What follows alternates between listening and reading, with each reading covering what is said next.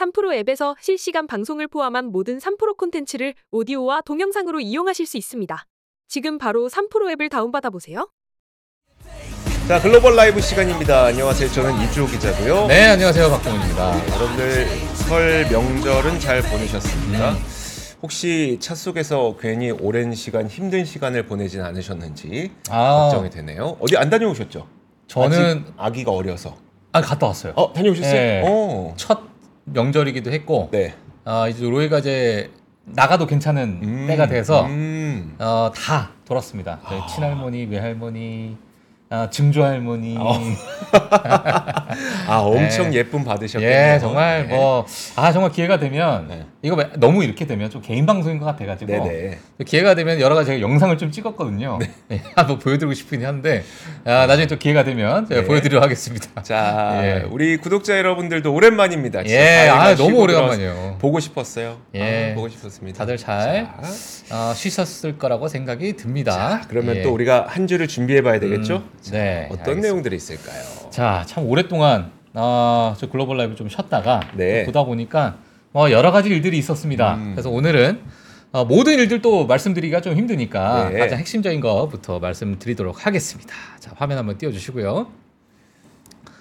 네, 오늘 글로벌 라이브 뉴스 어떤 것들이 있을지 어, 같이 보도록 하겠습니다. 사실 2024년 초부터 현재까지의 미국 증시 흐름을 제가 좀 가지고 나왔어요. 네. 물론 지난 금요일, 토요일, 일요일 그리고 어제까지 월요일까지 해서 어, 우리가 이틀 정도는 방송을 좀 쉬다 보니까 네. 아 지금까지 어떤 흐름을 좀 가지고 있었나가 조금 궁금해서 가지고 나왔습니다. 일단 마이크로소프트 같은 경우에는 10% 정도 상승했습니다. 올해 초부터 지금 그 현재까지 봤을 때 엔비디아가 45.8% 상승했고요. 네. 테슬라가 또 마이너스 20 거의 25% 하락을 하는 그런 모습을 좀 보여줬고 메타 32% 그리고 일라일리 26% 그래서 올해의 이제 주인공은 딱 1위, 2위, 3위 아 다 나오는 느낌이죠 지금 네. 물론 이제 마이크로소프트와 뭐 여러 챗 GPT, 오픈 AI에 대한 이야기도 많이 있었지만은 어, 올해의 2024년에 어, 상반기는 아마도 엔비디아, 메타, 일라이릴리가 일단 신호탄은 끊었다 이렇게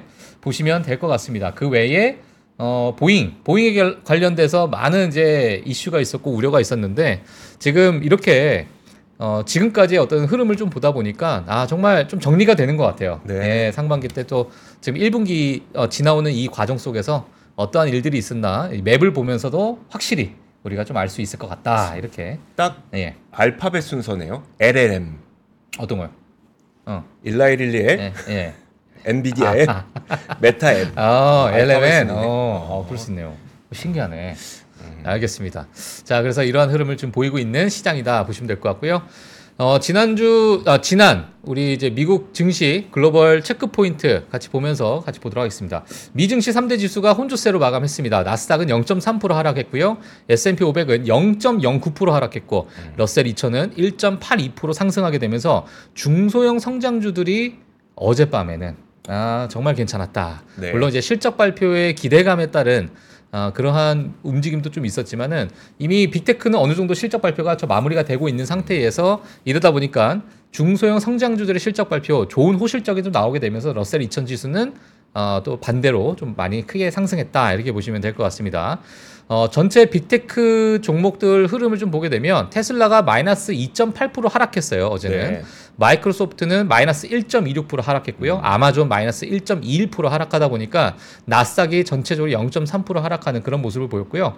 나이키가 상대적으로 또 어제 좋았습니다. 2.56% 상승했고 사실 최근에 어 나이키의 valuation 봤을 때 너무 좀 저점이 아닐까라는 예, 그런 의견도 좀 나오고 있는 상태다 보니까 매수세가 좀 몰리고 있는 그런 상황이고요.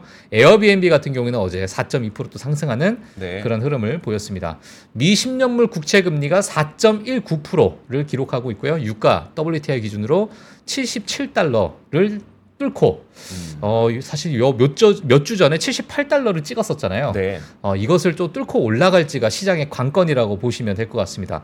중동 리스크로 인한 공급 중단이 어, 공급 중단에 대한 우려가 시장에 다시 또 나타나게 되면서 어, 지난 어, 지난 주였죠. 6% 가까운 상승을 보였거든요. 유가가. 그래서 아, 77불까지 또 올라가는 그런 모습을 보였습니다.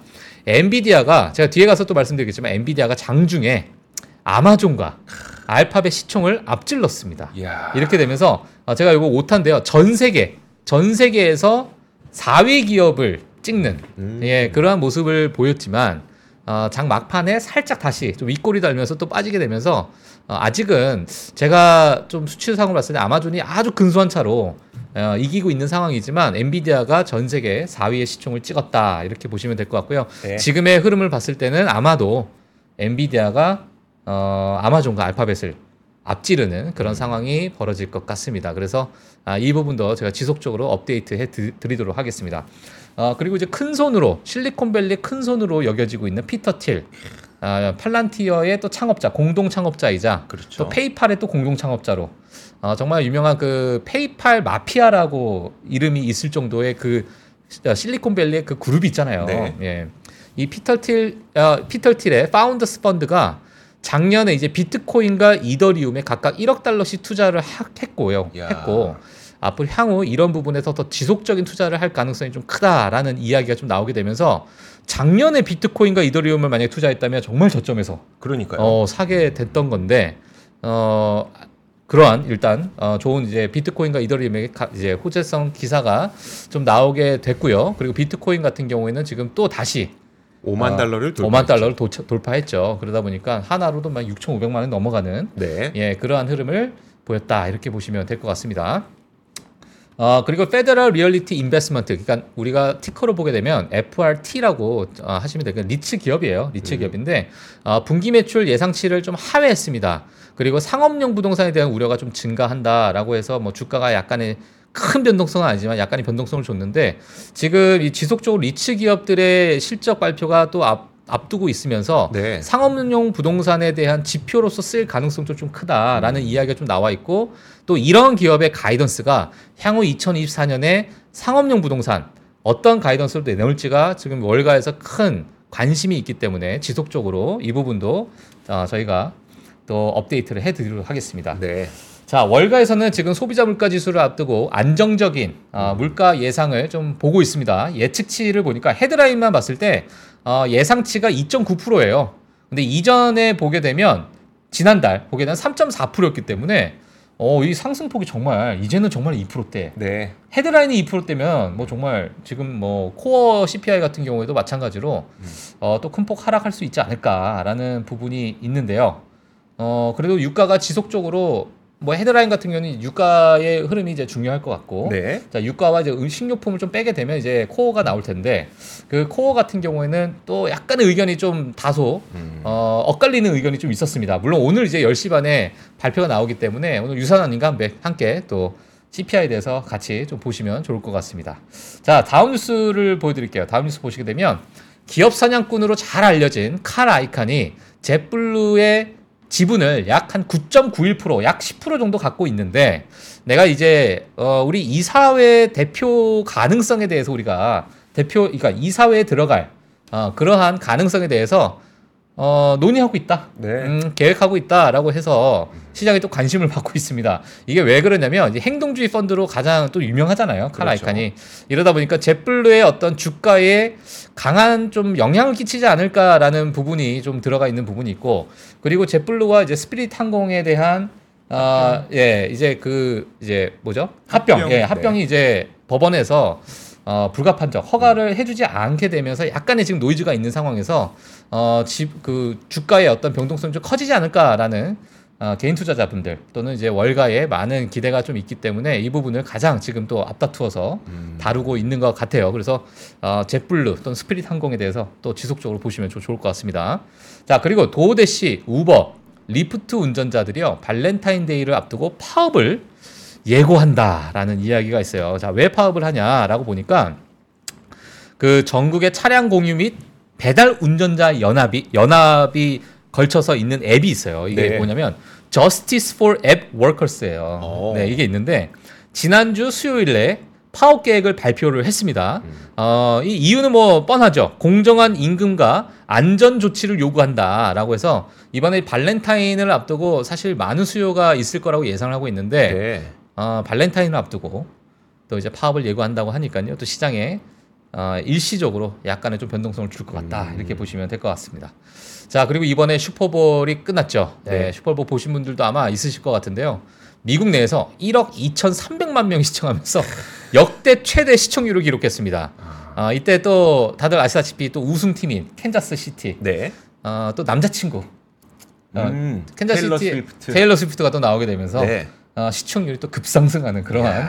어, 효과까지도 나왔다고 하는데 어, 정말 뭐 광고비도 좀 어마어마하고 이번에 또 음. 눈에 띄었던 게 그 항상 슈퍼볼 하면 네. 그 최대 광고비 누가 썼냐? 아 맞아요. 이게 또 뉴스잖아요. 누구였죠? 테무입니다. 테무 테무가 최대 광고비를 아. 이번에 썼다고 합니다. 야.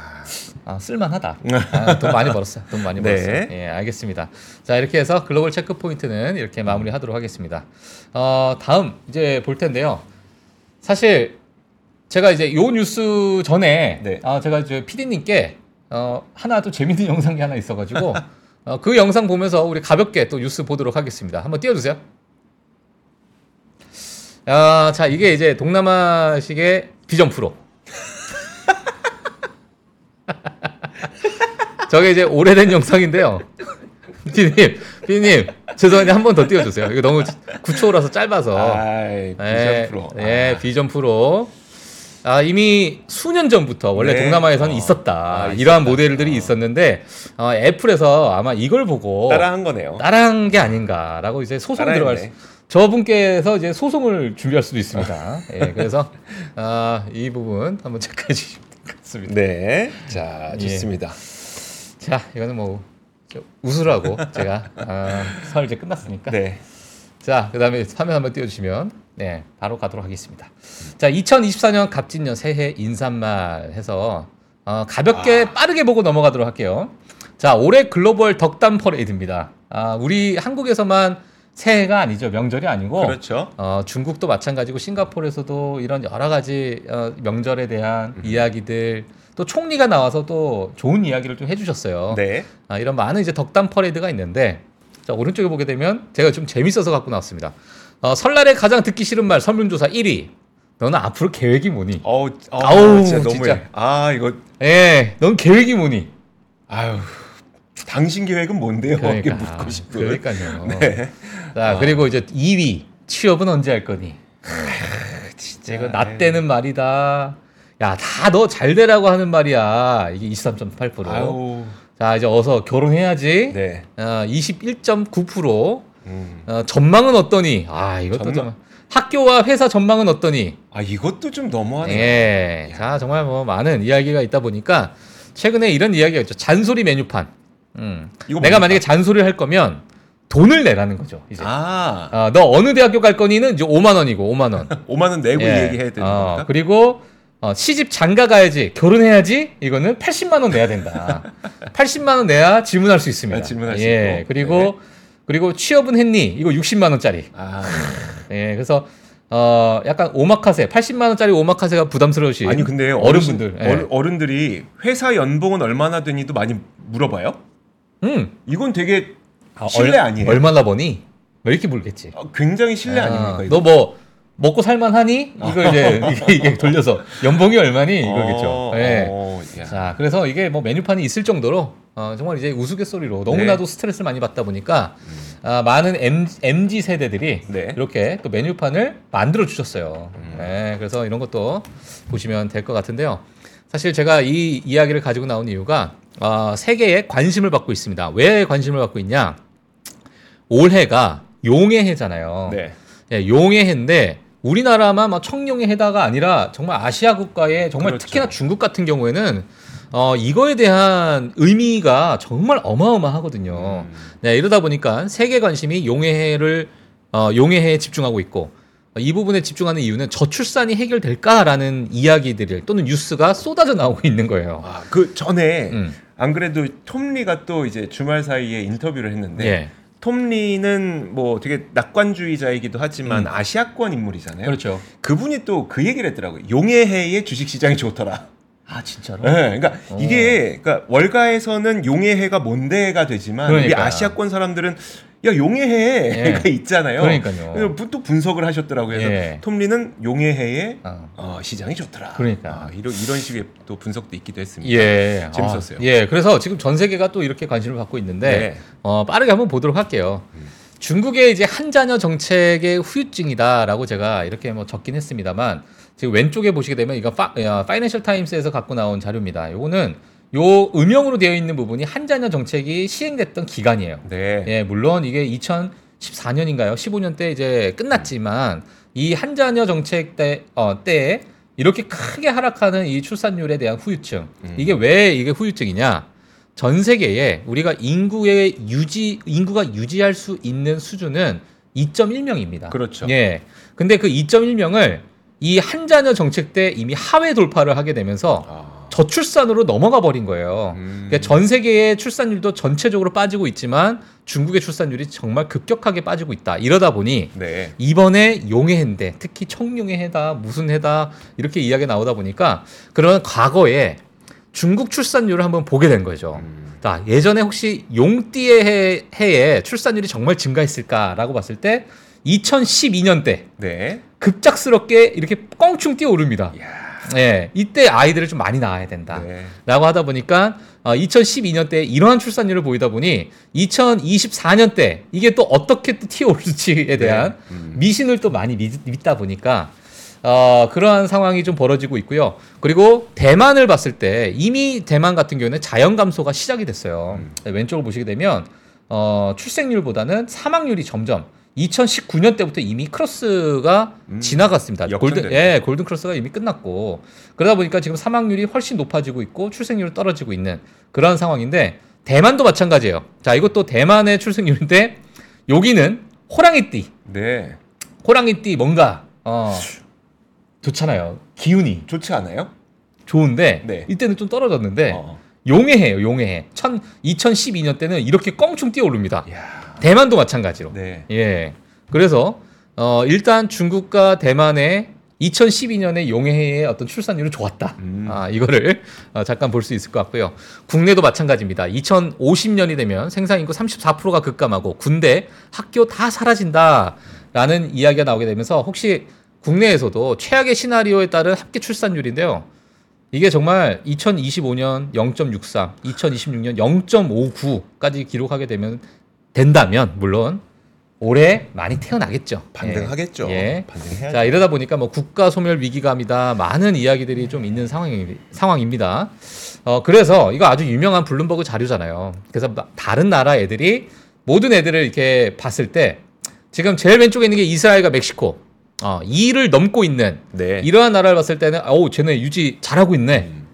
그리고 지금 프랑스, 미국, 오스트레일리아를 봤을 때 야 저 동네도 지금 2가 깨졌네. 어, 큰일인데 이렇게 보여지는 거고요. 네. 그 다음에 영국 그리고 어, 캐나다 보다 보면 여기서 야 비상이다. 야 니네 이러다 지금 1.5가 꺾인다. 네. 이러고 앉아 있는 상황이고 스페인과 재팬은 일본과 이제 스페인은 야 망했어 지금. 야 너희들 지금 모든 해결책 총동원해야 된다 지금. 네. 1.2 이거 지금 큰일 난 거야 지금. 그렇죠. 난리 났어. 음. 이러는데 이제 한국 보면은 야, 0.7. 이 뭐야 이게? 야. 아 그냥 물음표입니다. 어. 뭐지?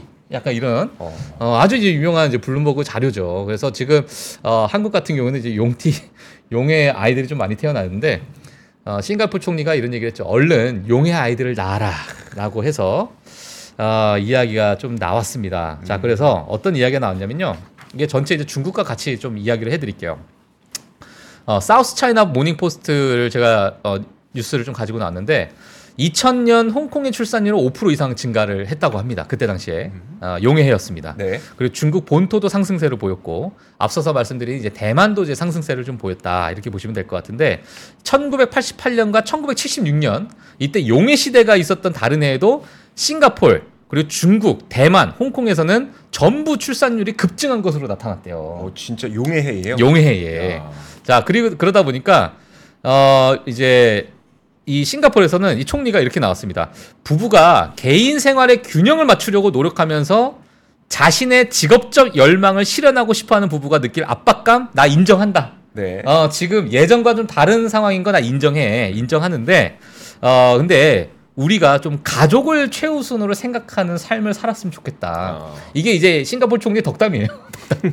이게 덕담인지 모르겠지만, 어, 그래서 어, 현대 생활의 경쟁적인 압력 속에서 더 많은 부부가 자녀를 갖기를 좀 선택하고 덜 일찍 출산하기를 기대한다. 네. 그래서 올해 용의 아이들 좀 많이 낳았으면 좋겠다라고 어, 이렇게 나와서 신년 덕담을 좀 했습니다. 덕담인지 아닌지는 어, 듣는 사람에 따라서 좀 다를 수 있겠지만, 자 그래서 이렇게 얘기를 하게 되면서 홍콩도 이제 앞서서 말씀드린 것처럼 어, 호랑이보다는 좀 용이 좋은 아, 지금 녹색이 용입니다. 예, 녹색 용이 승천하듯이 껑충껑충 뛰어오르죠. 지금 보시게 되면 자 그러다 보니까 또 이제 마카오도 제가 가지고 나, 다, 나, 다 가지고 났어요 제가 마카오 주황색 보시면 돼요 용의 해입니다 주황색 이야. 예 그때 최고치를 찍었었죠 네. 어 이때 뭐 제가 그때 88년도인가 싶기도 하고 자 이때는 이제 1970 아 2012년도에 또 네. 껑충 뛰어오르는 모습을 또 마카오에서 좀 볼 수 있을 것 같은데 어, 전체적으로 좀 보게 되면 9월과 10월 달에 많은 수의 그 어, 아이가 좀 태어났어요. 연초에 난리 난 거네요. 그러니까 내가 이 얘기를 하고 싶었어요. 1월이 되면 야 올해 용 용띠래 용띠야? 어 잠깐만. 1, 자, 2월에 어, 무계 무계획 아이들이 태어나는 거야. 아, 1, 2월에 어. 어, 아니죠. 12월, 2월 그 정도네요. 그러니까 이제 그쵸. 9월, 그러니까 9월, 그러니까 10월. 9월, 10월 9월 10월쯤에 이렇게 하는 게 오빠 올해 용띠래. 어 용띠야? 그래? 어 잠깐만. 어. 어, 내가 오늘 장어를 좀 먹었나? 막 약간, 약간 이러한 아. 아, 흐름이 있다는 거죠. 아시아에. 야. 아, 그래서 이제 아, 아니, 여러분 범띠 분들이 서운해하겠어요. 아니 뭐 근데 데이터가 이렇게 나온 걸 어떻게 아, 하겠어요? 그러니까 그렇긴 한데 여러분 아직 늦지 않았습니다. 아직 어. 2월입니다. 아직 2월입니다. 야, 아직 2월입니다. 어, 올해 안에 날 아, 올해 안에 나, 어, 나올 수 있죠. 음, 올해 안에 될수 있어요. 예. 자, 지금 이제 동접자가 좀 빠진다. 이제 그 의미가 좀 있는 거겠죠? 그쵸. 예, 네. 알겠습니다. 자, 그래서 자 모두가 느끼는 저출산 요인입니다. 보시게 되면 어, 가장 밑에 부분도 부부터 보시면 될 것 같아요. 경제적 어려움, 돈이죠, 돈. 예, 여기 보시게 되면 어, economic pressure.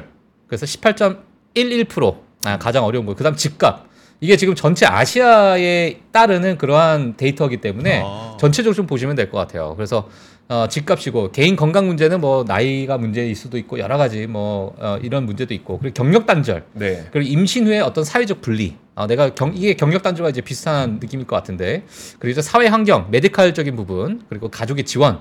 이 순서인데요. 뭐 보통은 이제 집값과 돈 그쵸. 문제가 가장 지금 크고 경력 단절도 많은 분들이 사실 많이 호소하고 있어요. 네.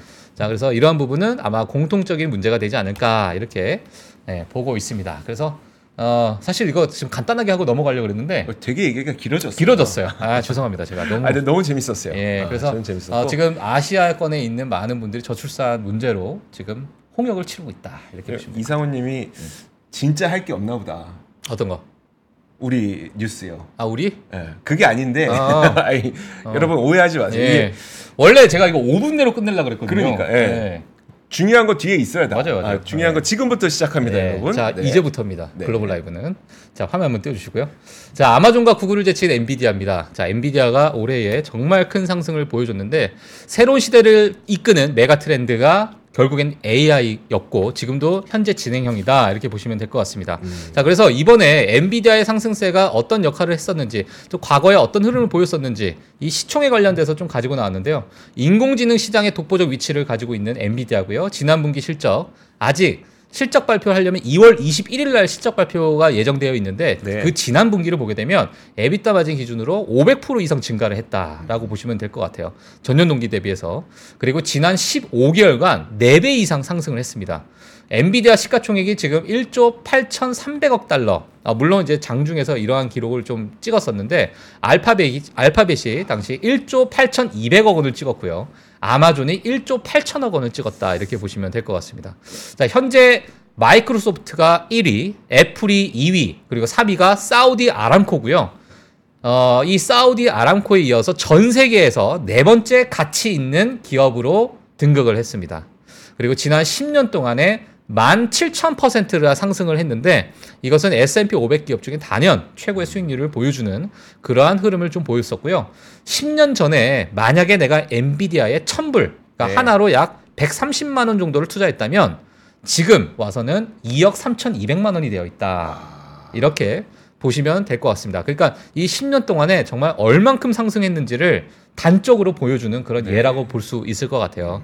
자, 그래서 2월 21일 날 실적 발표 예정이 되어 있으니까요. 이때 한번 같이 좀 보시면 좋을 것 같습니다. 솔직히 사우디 아람코는 안 쳐주고 싶습니다. 아, 왜냐하면 유통 주식 수가 거의 없어요. 아 거의 그게- 뭐 국영 기업이니까. 네, 그 네. 퍼센트인가 음. 아마 되게 적을 거예요. 근데 이 적은 걸로 지금 그거 가격 올라가면은 전체 가격이 뻥 뛰어버리거든요. 그렇죠. 그래서 사우디 아람코는 물론 음. 그렇다고는 하지만 안 쳐주고 싶습니다. 아, 예, 그러면은 이제 3위. 어, 3위 아, 끝. 네. 네, 정리했습니다. 네.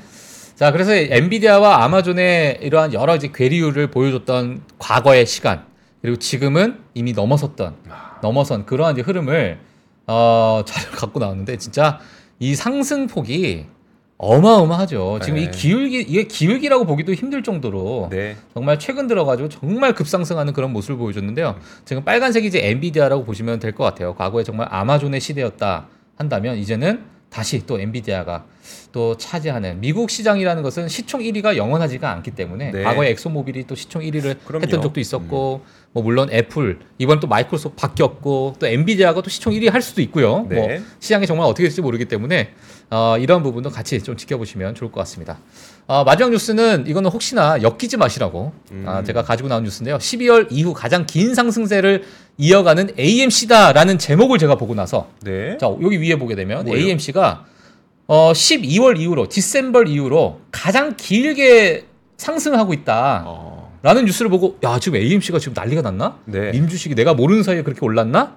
해서 제가 잠깐 봤는데 이게 위에는 이제 주간 단위 네. 아 주간 단위 여기 오른쪽에 뭐 보이실지도 모르겠습니다. 네, 이 정도 지금 상승했고요. 음. 네, 일간으로 봤을 때 최근에 이 상승이 아, 요거 요거. 아 요거 요거 아, 요거 정말 지금 긴 시간 동안에 상승하고 있다라고 음. 아, 뉴스 나오게 되면서 혹시나 또 이거 안 보시고 또 AMC 투자하실까봐 네. 아 요거까지 제가 마무리하도록 하겠습니다. 알겠습니다. 바로 다음 이야기 한번 네. 넘어가 보죠. 어, 좀 잠시 후에 우리 최파고님 기다리고 계시니까. 네. 자 오늘 10시 30분에 이제 CPI 지표가 발표가 되잖아요. 음. 아유 이게 잠깐 끊어졌네. 다시 한번 연결시켜 드리도록 할게요. 네. 자 CPI 발표될 때마다 사실 그 월가에 있는 어 그 아이비들은 음. 오늘 CPI가 몇 퍼센트가 나오느냐에 따라서 오늘 주가가 오를 거냐 말 거냐의 시나리오들을 보통 제시하거든요. 예. 오늘도 그게 나왔습니다. 오늘은 JP 모건에서 내놨는데 제목부터 한번 보시죠. 이거 뭐 제가 정한 제목인데요. 만약에 인플레이션이 월간 기준 전월 대비 0.1% 미만으로 상승했다는 결과가 나올 경우에는 네. 모든 랠리가 촉발될 거다. 아. 아, 이게 이제 JP 모건에서 제시한 다섯 가지 시나리오 가운데 하나입니다. 그러면 일단 오늘 발표가 어떻게 될 예정인지부터 한번 볼게요. 예. 헤드라인은 조금 전에 박 팀장님이 말씀해 주셨는데 지난달에 CPI 헤드라인 넘버가 3.4%가 나왔었어요. 그리고 지금 시장 예상치는 드디어 2%를 보는구나라고 하면서 2.9%를 시장에선 예상하고 있고요.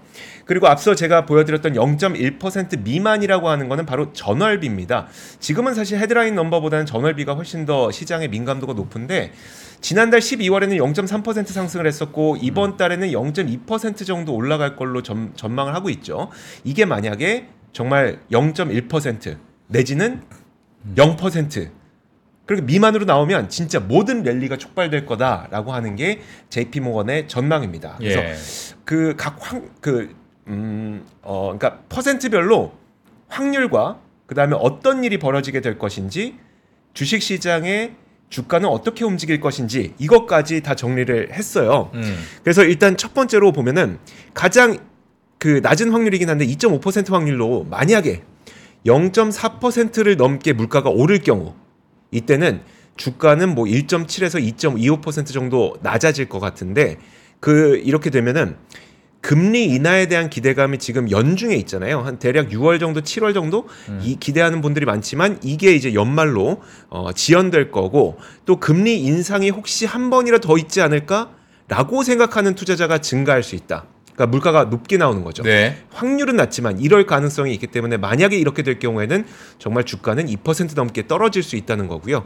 그리고 그 다음으로 볼 수 있는 게 그러면 만약에 0.3에서 0.4% 정도만 나오면 그래도 한 1에서 1.5% 정도는 하락할 것 같은데 그 이유가 뭐냐면 핵심 인플레이션이 여전히 좀 더 끈적거리게 아직도 안 그 가라앉지 않고 있다는 우려가 증가할 수가 있고 또 한 가지가 지금 홍해에 일어나고 있는 이 지정학적 리스크 있잖아요. 예. 이 홍해 지정학적 리스크로 인한 공급망 이슈가 부각될 가능성이 있다. 음. 이 정도 물가가 높게 나오게 되면 예. 이런 전망을 내놓고 있습니다. 대신 이제 45%의 확률로 가장 높은 확률을 기록할 것으로 기대되는 것이 바로 0.2%에서 0.3% 정도를가 올라가지 않을까. 근데 이것만 해도 시장에선 긍정적인 것으로 받아들인다는 거예요. 이 정도 수치만 나와도 그래도 시장은 한 1% 오르지 않을까. 음. 이렇게 나오게 되면 시장에서는 디스인플레이션이 이제 드디어 자리를 잡았다. 그러니까 긍정적인 거죠. 그리고 0.1에서 0.2% 정도만 올라갈 것으로 나오면 이것도 한 1에서 1.5% 정도 시장 수익률은 올라가고 이렇게 되면 장기 채권에 대한 수요가 높아지면서 장기채 시장 금리가 내려갈 것이다라고 전망을 하고 있습니다. 그런데 제가 제목으로 삼았던 만약에 정말 0.1% 미만이 나오면 확률은 낮지만 그럼 막 2% 넘는 주가의 폭등이 나올 것이고 음. 모든 렉- 랠리가 촉발될 것이며 채권 수익률이 붕괴될 것이다. 음. 채권 수익률 붕괴는 뭐 반대로 말하자면 채권 가격이 올라가는 거고 음. 채권 금리가 떨어지는 거- 거니까 시장에서는 상당히 긍정적으로 받아들이겠죠. 예. 그렇게 되면 또 금리 인하에 대한 기대감이 앞당겨지면서 3월 인하에 대한 베팅이 또 다시 한 50% 이상으로 높아질 거다라고 얘기를 하고 있습니다. 음. 그러니까 이게 좀 정리를 해보면 사실 뭐 여러 가지 시나리오 다섯 가지 시나리오를 제시하긴 했지만 우리가 지금 시장 예상치가 앞서 보여드렸던 것처럼 한 0.2%에서 0.3%인 거잖아요. 음. 그러면 이 정도만 나오더라도 사실 그 시장에 큰 충격은 없을 가능성이 있지 않을까라는 음. 생각이 드는 게 예. 왜냐하면 어 이유 그러니까 속도의 차이는 있다고 하더라도 결국은 인플레는 잡히고 있는 그렇죠. 거라는 걸 음. 이제 0.2에서 0.3 정도면 보여주는 거잖아요. 그래서 음. 0.2에서 0.3 정도까지만 나와도 시장에서는 긍정적으로 받아들일 가능성이 있지 않을까라는 예. 거를 이제 JP 모건에서는 얘기를 하고 있고 음. 앞서 제가 두 개의 항목을 빨간색 테두리를 쳐놨는데 그게 가장 확률이 높은 게 0.1에서 0.3% 정도잖아요. 그러니까 어, 가장 확률 높은 그 전망치들로만 나오더라도 시장 반응은 그렇게 나쁘지 않을 가능성이 높다는 거를 음. JP 모건에서는 전망을 하고 있습니다. 음. 자, 이게 첫 번째 소식이었고요. 두 네. 번째도 빠르게 보도록 하겠습니다. 두 번째. 3일 만에 두 배 난 종목이 있습니다. 음. 아, 딱 얼굴 보니까 뭔지 아시겠죠? 네. 바로 암입니다. 암. 자, 지금 이 갭상승 직전에 바로 이곳 이때가 2월 8일이었고요. 이날이 바로 실적을 발표한 날이었고요. 그러니까 장 마감된 이후에 실적 발표했고 다시 개장할 때는 갭상승으로 출발을 했었잖아요. 그래서 지금 3거래일밖에 지나지 않았는데 3거래일 만에 93%나 급등했습니다. 야. 3일 만에 두 배 올랐어요. 3일 만에 두 배. 어. 자, 지난 그 2월 8일에 제가 글로벌 라이브를 통해서 그럼 ARM이 뭘로 돈을 버는지를 설명을 해드렸었죠. 그때 이제 로열티 매출, 그 다음에 라이선스 매출 이 두 가지가 매출이고 이게 어떤 시장 환경에서 로열티 매출이 높아지는지, 그 다음에 라이선스 매출이 높아지는지 이런 것들을 다 말씀을 드렸어요.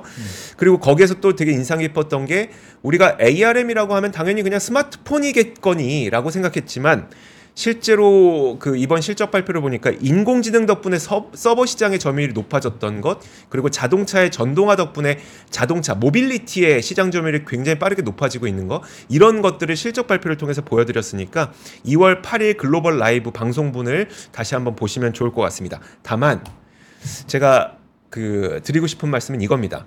주의할 점이 있어요. 화면 다시 함께 보시죠. 지금 어, ARM 같은 경우에는 오버행 이슈가 있습니다. 그래서 그 180일 락업 물량이 오는 3월에 도래를 하거든요. 음. 어, 그러니까 ARM이 지난 9월에 상장을 했기 때문에 180일 6개월이면 10, 11, 12, 1, 2, 3에서 3월에 락업 물량이 풀리게 됩니다. 그러니까 보호 예수 보호 예수가 풀리게 되죠. 근데 소프트뱅크가 지금 지분을 90%를 보유하고 있기 때문에 소프트뱅크가 얼마나 많은 물량을 내놓을지가 아직 예상할 수가 없는 상태예요. 그래서 3월에 물량이 좀 많이 쏟아지게 될 경우 주가의 변동성이 좀 나타날 가능성이 있는 거잖아요. 그래서 이 락업 물량이 있는 일정 꼭 챙기시면 좋을 것 같고 월가에서도 요즘 그 ARM이 인공지능의 수혜를 받을 것이라는 건 인정을 하면서도 어, valuation 너무 높은데? 라는 의견들도 많이 내놓고 있습니다.